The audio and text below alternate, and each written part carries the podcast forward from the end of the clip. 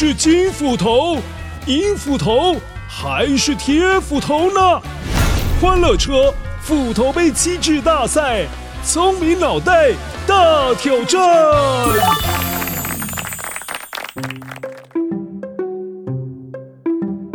Hello Hello，乖乖，我是龟兔再来跑跑故事当中的小乌龟。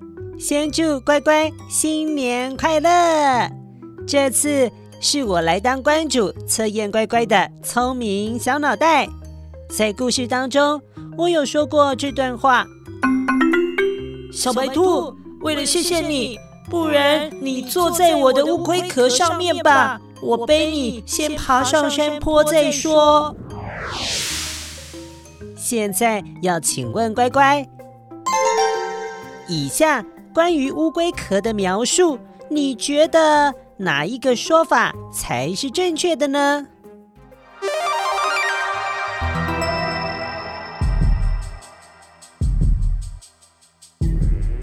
？One，嘿嘿，新年快乐，乖乖！我是金光闪闪的金斧头。说到乌龟壳上面凹凹凸凸的纹路，其实。就是树干里的年轮一样，很容易就可以数得出来。乌龟今年是几岁哦？Two，Hello Hello，我是银斧头，Happy New Year，乖乖。乌龟壳其实是很脆弱的，如果经常让乌龟壳晒太阳，那就更容易因为太干而裂开来，这样对乌龟的身体是很不好的。Three，哇，新年到了，乖乖，新年快乐！我是铁斧头。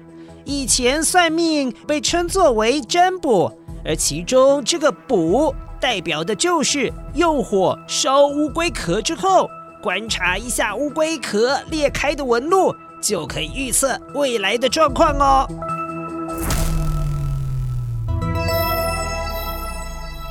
好了，乖乖。请你花一点点的时间选择一下答案，也欢迎跟别人讨论一下，跟你的家人或者是好朋友讨论都可以哦。究竟哪一把斧头说的才是正确的答案呢？待会维多叔叔就会来跟你分享答案哦。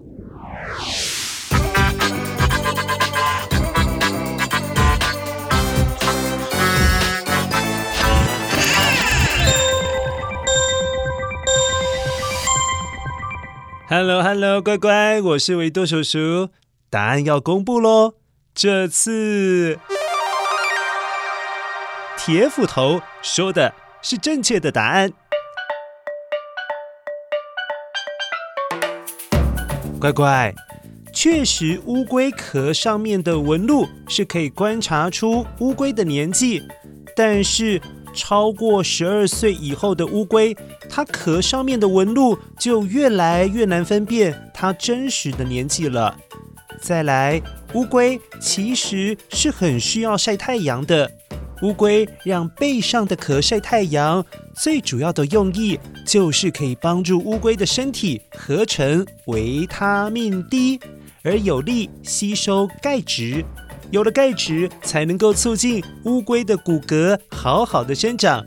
最后，古代的占卜确实是透过烧乌龟壳来观察它的裂纹，好预测未来的事情究竟是偏好的还是偏坏的呢？而有些古代人不烧乌龟壳，而是烧牛的骨头，那也算是占卜之一。好了，今天希望你有选择对的那一只斧头。下次斧头杯机智大赛再邀请你一起来挑战你的聪明小脑袋哦。